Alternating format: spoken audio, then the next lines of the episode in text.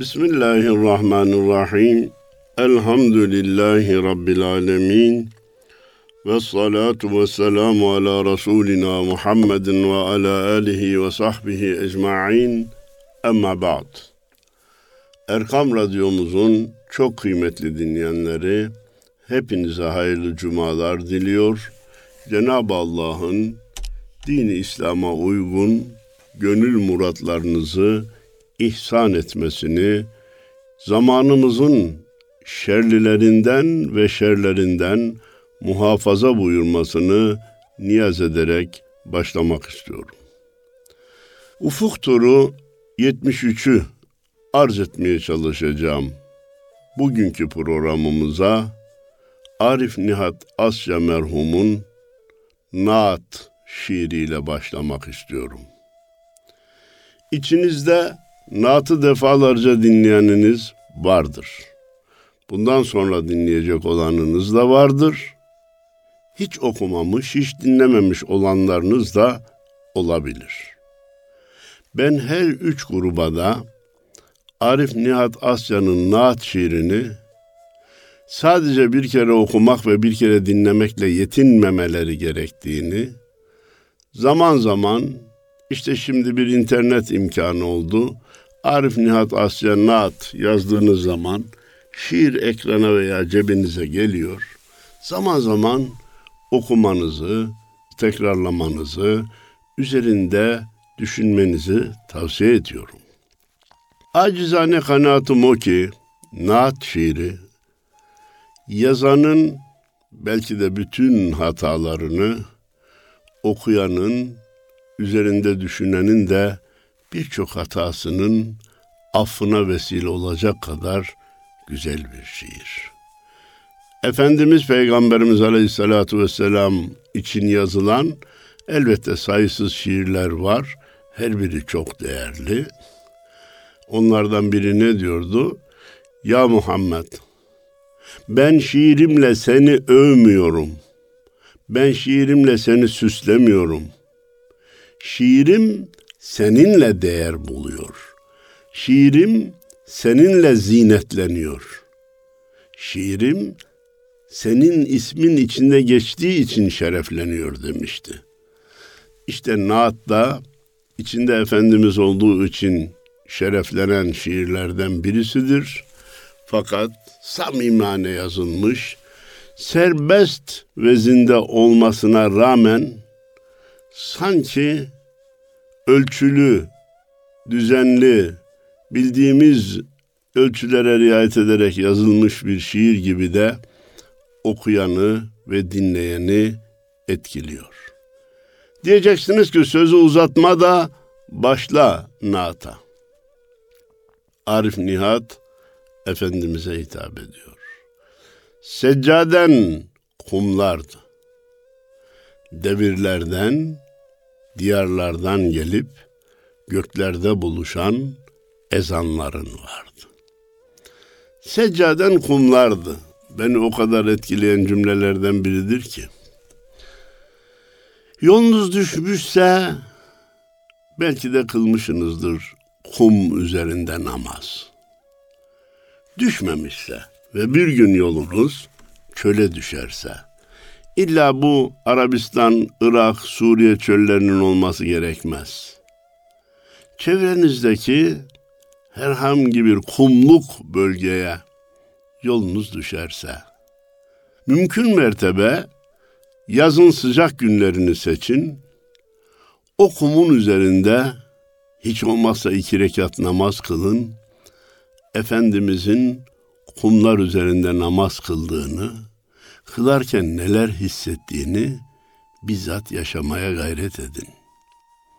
Dünyada birçok seccadeler vardır. Şimdi halı seccadeler çıktı. El dokuma halılar var, mak- e, fabrika halılar var vesaire vesaire vesaire.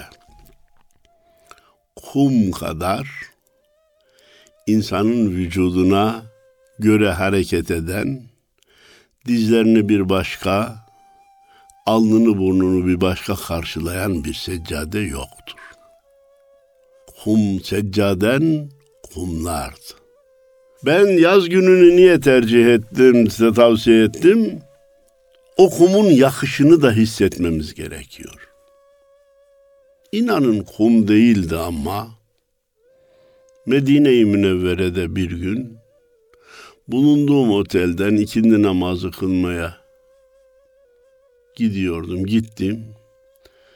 Efendim namaza durulmuştu. Ben de rekatı kaçırmayayım diye ulaşabildiğim yerden caddenin üstünden Tokyo terliklerimi çıkarıp Allahu Ekber diye namaza durdum.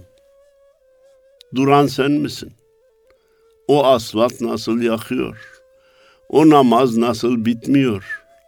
Rekatlar tükenmiyor.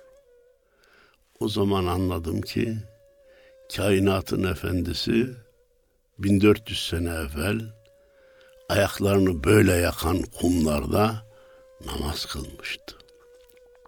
Alnını okşayan kumlarda secdeye varmıştı. Kumlar onu tanıyordu. Çöl onu biliyordu. Çünkü bütün kainat onun yüzü su hürmetine yaratılmıştı. Doğduğunda cümle zerratu cihane düpnida çağrışu bendediler ki merhaba. O dünyaya geldiğinde bütün kainatın zerreleri ona merhaba, hoş geldin demişlerdi. Çöller onu tanımaz olur mu? Kum taneleri onu tanımaz olur mu?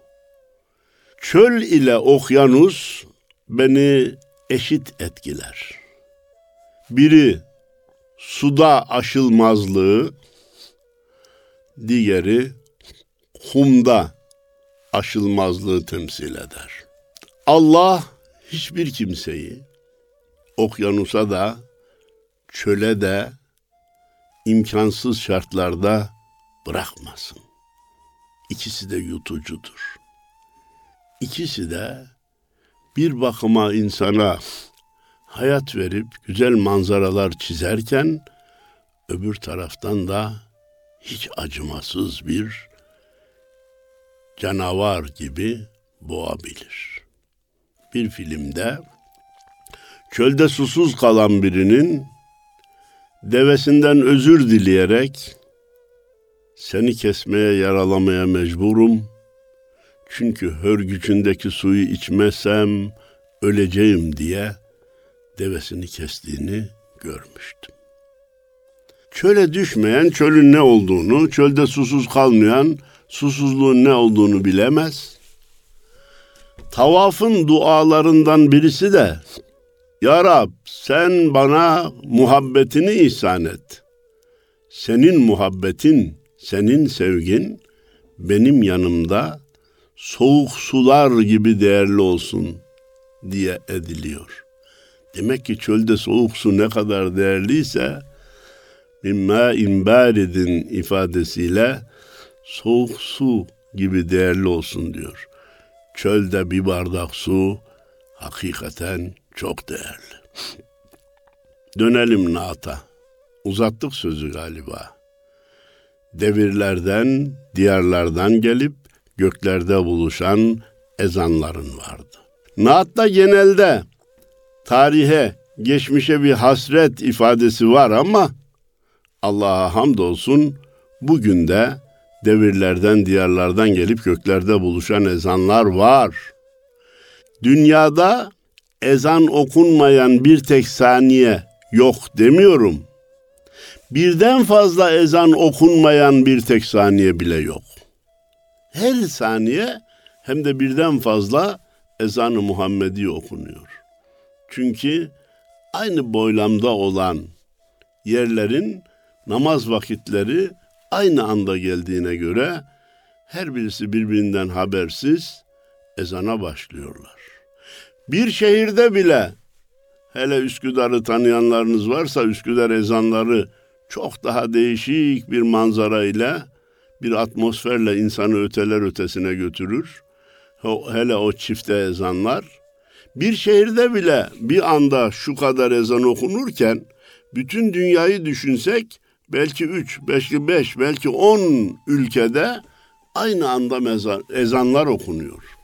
Bu Efendimiz Peygamberimiz Aleyhisselatü Vesselam'ın şanının, isminin Allah katında ne kadar yüce olduğunu gösteren bile yazdım adım ile adını diyor ya Mevlid sahibi. Senin zikrini yücelttik ve rafa'na leke zikrak. Nasıl yücelttin ya Rabbi? Adınla adımı beraber yazdım diyor. Eşhedü en la ilahe illallah, eşhedü enne Muhammeden Resulullah. La ilahe illallah, Muhammedur Resulullah. İşte ezanda da ne yapıyor bakın Efendimizin ismi Allahu Teala'nın ismiyle beraber zikrediliyor.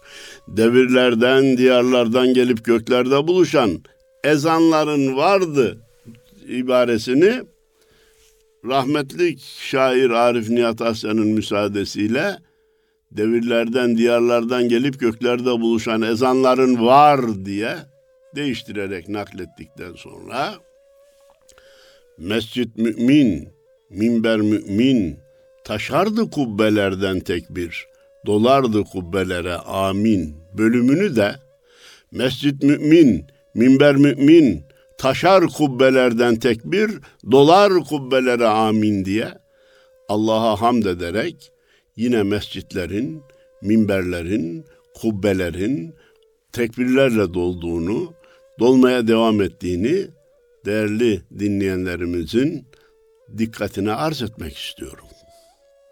Efendim cami genelde işte mescit diyor. Araplar bütün camilere mescit diyor. Biz Türkler büyük olana cami, küçük olana mescit diyoruz. İslam'da yeri çok önemli olan bir müessesedir. İslam'ı asırlardan asırlara camiler taşımıştır. Efendimiz Peygamberimiz Aleyhisselatü Vesselam da Mekke'den Medine'ye hicret ettiğinde Kuba semtinde ikamet etmeye karar verdiğinde hemen oraya bir cami yapılmasını emretmiş. Daha sonra Medine'nin içine girildiğinde hemen de oraya Mescid-i Nebevi ya da Mescid-i Nebi inşa edilmişti. Bize de bir mesaj vermişti. Ey ümmetim gittiğiniz her yere cami yapın, ezanınızı okuyun, Allah'ın izniyle gelecek sizindir. Kapına gelenler ya Muhammed, uzaktan, yakından, mümin döndüler kapından. Ne kadar güzel bir ifade. Kapına gelenler ya Muhammed, uzaktan, yakından, mümin döndüler. Ne elçiler geldi, ne ziyarete gelenler oldu, Hatta öldürmeye gelenler bile kapısından inanarak ayrılmadılar mı? Sözü sözdü gerçekti. Ömer kılıcı çekti. Onu öldürecekti. Göklerden ferman oldu. Ömer Müslüman oldu denilmemiş miydi? Efendim uzaktan yakından deyince uzaktan gelen bir sahabi demişti ki ya Resulallah şu kadar mesafeden sırf sizi görüp size sahabi olmak için geldim deyince Efendimiz memnuniyetinden sonra sormuştu. Yolda gelirken sana bir saray teklif etselerdi. Sarayın içindeki bütün nimetler sana ait olacak. Bu saray senin olacak. Dışarıda da hizmetçilerin ve vasıtaların olacak. Yeter ki Hz. Muhammed'i görmeye gitme. Gitmezsen bu sarayı sana veririz diye teklifte bulunulsaydı. O sarayı mı tercih ederdin yoksa yine deva yola devam edip beni görmeyi mi tercih ederdin diye sorunca o sahabi bir durakladı ve dedi ki Ya Resulallah böyle bir şeyle imtihan edilmediğim için ne yapacağımı şimdi bilemem dedi. Efendimiz bu cevaptan çok memnun oldu. İşte salih insanın cevabıyla cevabın salihi budur dedi. Gelirdim onlara hiç bakmazdım yine devam ederdim. Bu hayali, realist değil. Yok efendim o sarayı tercih ederdim. Bu da insanın kendi aleyhine hükmetmesi. E böyle bir şeyle imtihan olmadım ki ne yapacağımı bileyim ya Resulallah. Efendimiz bu cevaptan çok memnun oldu. İşte salih insanın cevabıyla cevabın salihi budur dedi. İmtihan olmadığımız şey için ne yapacağımızı bilemeyiz. Efendim falan 50 milyon rüşvet almış. Bana 100 milyon da teklif etseler e, almam. E hiç geldi mi o teklif sana? Yok. İmzan rüşvet almaya yeter hale geldin mi? Bir makama geldin mi? Yok. Peki reddedebileceğini nereden ispat ediyorsun? Edemezsin. Öyleyse dua edelim. Cenab-ı Allah bizi gücümüzün yetmeyeceği tekliflerle imtihan etmesin.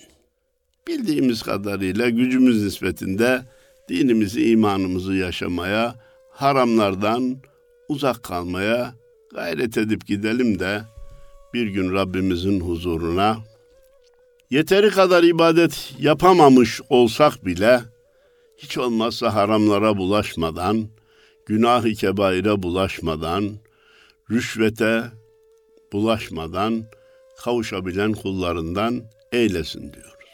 Devam ediyor Arif Nihat. Besmele ekmeğimizin bereketiydi. İki cihanda aziz ümmet, Muhammed ümmetiydi. Bak yukarıda dualar yine kubbelere doluyor, mescitler yine görevini yapıyor demiştik.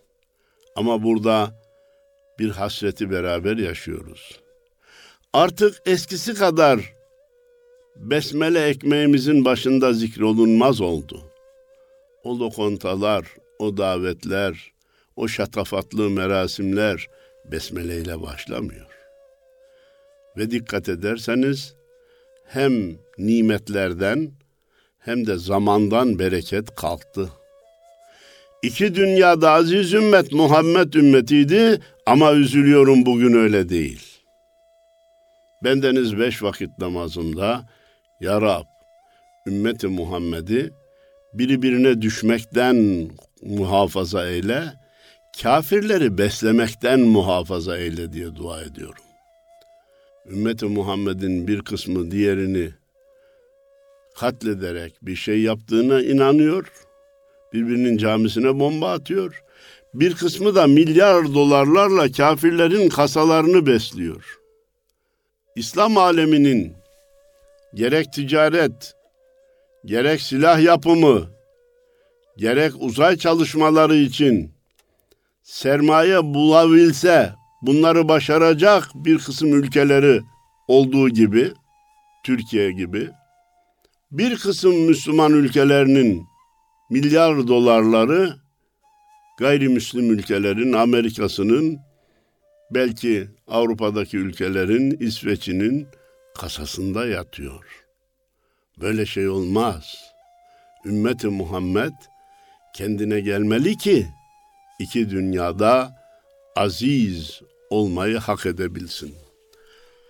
Rabbimiz buyurdu ve entumul a'levne in kuntum mu'minin. Eğer gerçekten inanıyorsanız üstün olan sizsiniz. Aziz olan sizsiniz. İzzet Allah'a ve Resulüne ve müminlere aittir. Arif Nihat devam ediyor. Konsun yine pervazlara güvercinler, hu, hulara karışsın aminler, mübarek akşamdır. Gelin ey Fatihalar, Yasinler. Ne kadar güzel söylemiş. Ne kadar akıcı ifade etmiş.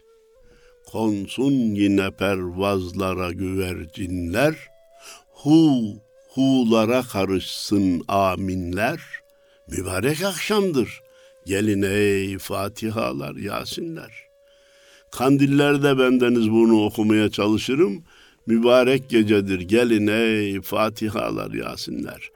Gecemizi, gündüzümüzü Kur'an ayetleri, Kur'an sureleri süslemelidir.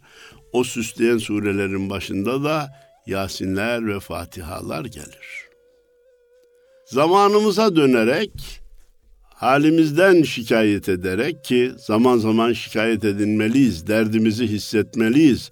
Bize dertsiz adamdan fayda gelmez. Bana dertli adam lazım. Çileli adam lazım.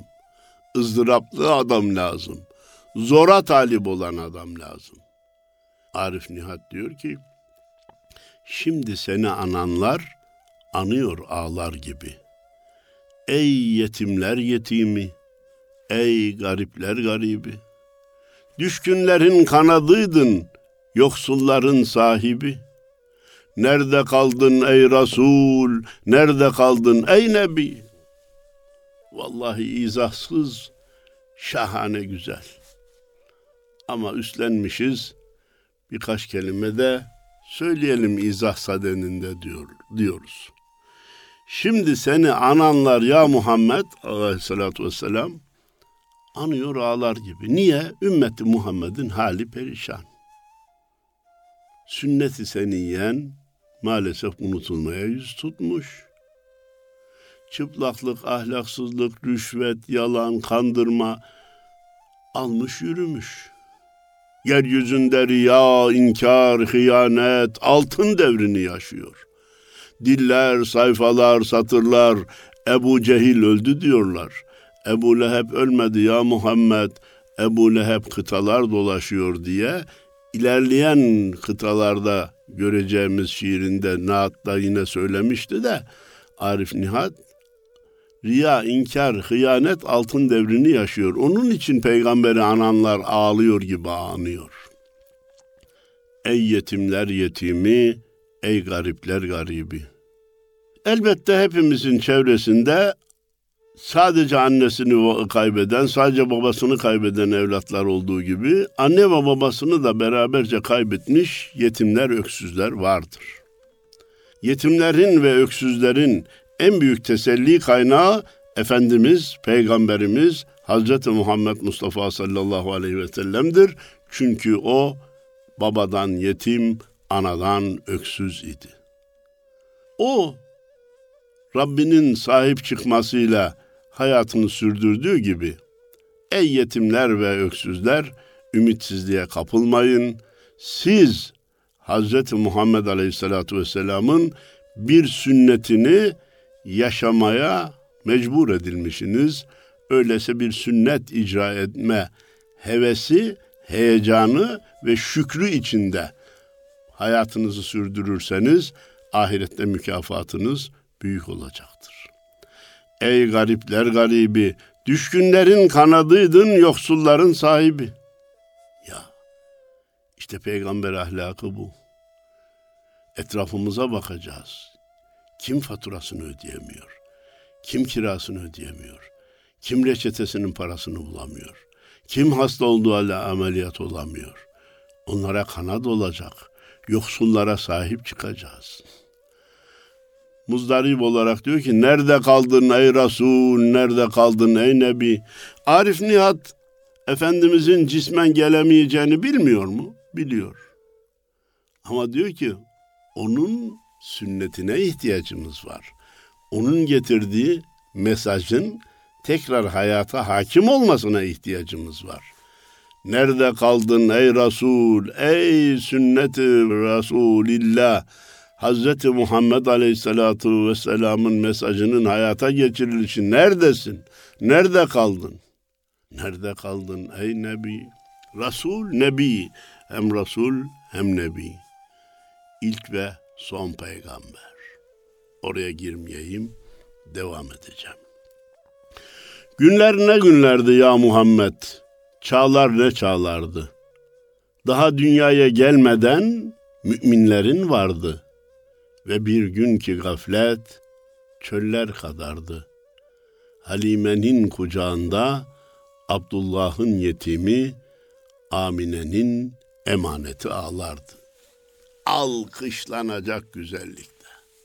Günler ne günlerdi ya Muhammed, çağlar ne çağlardı. Ne çağlardı? Fakirlik vardı, mahrumiyet vardı, çöl vardı, sıcak vardı. Evet vardı, vardı ama daha dünyaya gelmeden müminlerin vardı. Bir son peygamber gelecek, biz de ona ümmet olacağız diye bekleyen Hazreti Ebu Bekirler vardı. Hanif dini dediğimiz tek Allah'a inanan ve son peygamberi bekleyen insanlar vardı. Efendimiz geldi. Ümmeti çoğaldı. Efendimiz ahirete irtihal etti. Ümmet çoğalmaya devam etti. Ebu Cehiller ne oldu? Ebu Lehebler ne oldu? O gün bir şatafatın içine girdiler. O gün etraflarına bir kısım insanları toplayabildiler. Bugün ne ananları, ne alkışlayanları, ne de ziyaret edenleri var. İşte hak yolun akıbetiyle batıl yolun akıbeti burada apaçık görülüyor. Öyleyse ey İslam aleyhine adım atmayı kendisine vazife bilenler, bunu çağdaşlık, bunu ilericilik, bunu modernlik görenler yanlış yoldasınız. İleride sizi kimse anmayacak. Size kimse dua etmeyecek. Sizi kimse alkışlamayacak. Ey hor ve hakir görülmesine rağmen İslam'a hizmet etmeyi kendine meslek ve meşrep edinenler. Çileli, sıkıntılı, ayıplanarak, itilerek, kalkılarak, hor görülerek, ötekileştirilerek davasını devam ettirenler. Yolunuzdan ayrılmayın. Ayağınızı bastığınız yerden kaydırmayın. Sırat-ı müstakim üzeresiniz. Yolunuza devam edin. Akıbet sizindir. Son gülecek olan sizlersiniz. Günler ne günlerdi ya Muhammed çağlardı ne çağlardı. Daha dünyaya gelmeden müminlerin vardı. Ve bir gün ki gaflet çöller kadardı. Yanında yeğeni peygamber olmuş amcası inanmıyor. Allah Allah gaflet çöller kadarmış ya. Hemşehrileri Kureyş'in kendi içinden birisi peygamber olarak görevlendirilmiş. İnansanız ne kaybedecektiniz? İnanmadınız da ne kazandınız? Halime'nin kucağında Abdullah'ın yetimi Amine'nin emaneti parantez aç öksüzü ağlardı. Biraz evvel söyledik ya Efendimiz hem anadan hem babadan mahrum olarak yaşadı, büyüdü, gelişti. Konuya hikmet açısından bakıp şu izahı getirenler çok hoşuma gitti. Ben onlara dua ettim. Allahu Teala niye efendimizi anasız ve babasız büyümeye mecbur etti? Cevap çünkü Cenab-ı Allah peygamberinin ana ve baba hakkıyla huzuruna çıkmasını istemedi. O da insan olduğu için anası babası devam etseydi hayata belki onların kalbini kıracak, onların hakkı üzerinde kalacak bir davranışı olabilirdi ihtimaliyle anne ve babasını alıverdi ve kendisini öksüz yetim olarak yetişmeye mecbur bıraktı. Hatice'nin goncası Ayşe'nin gülüydün. Ümmetinin göz bebeği, göklerin Resulüydün. Elçi geldin, elçiler gönderdin. Ruhunu Allah'a, elini ümmetine verdin. Beşiğin, yurdun yuvan, Mekke'de bunalırsan Medine'ye göçerdin. Ya biz bu dünyadan nereye göçelim ya Muhammed? Yeryüzünde riya, inkar, hıyanet altın devrini yaşıyor. Diller, sayfalar, satırlar Ebu Leheb öldü diyorlar. Ebu Leheb ölmedi ya Muhammed. Ebu Cehil kıtalar dolaşıyor. Değerli dinleyenlerimiz, vaktimiz doldu. Ama naat bitmedi. Belki gelecek hafta da bitmeyecek. Hatice'nin goncası, Aişe'nin gülüydün. Noktasında, dörtlüğünde, bölümünde bugünkü programımızı noktalayalım. Haftaya inşallah buradan başlayarak devam edeceğiz. Ya bitireceğiz ya bitiremezsek bir hafta daha sürecek. Naat için haftaları harcamaya değer, müzakere etmeye değer, aşk ve heyecanını damarlarımıza kadar hissetmeye değer. Allah'a emanet olun. Hepinize hayırlı cumalar diliyorum. Allah yar ve yardımcınız olsun.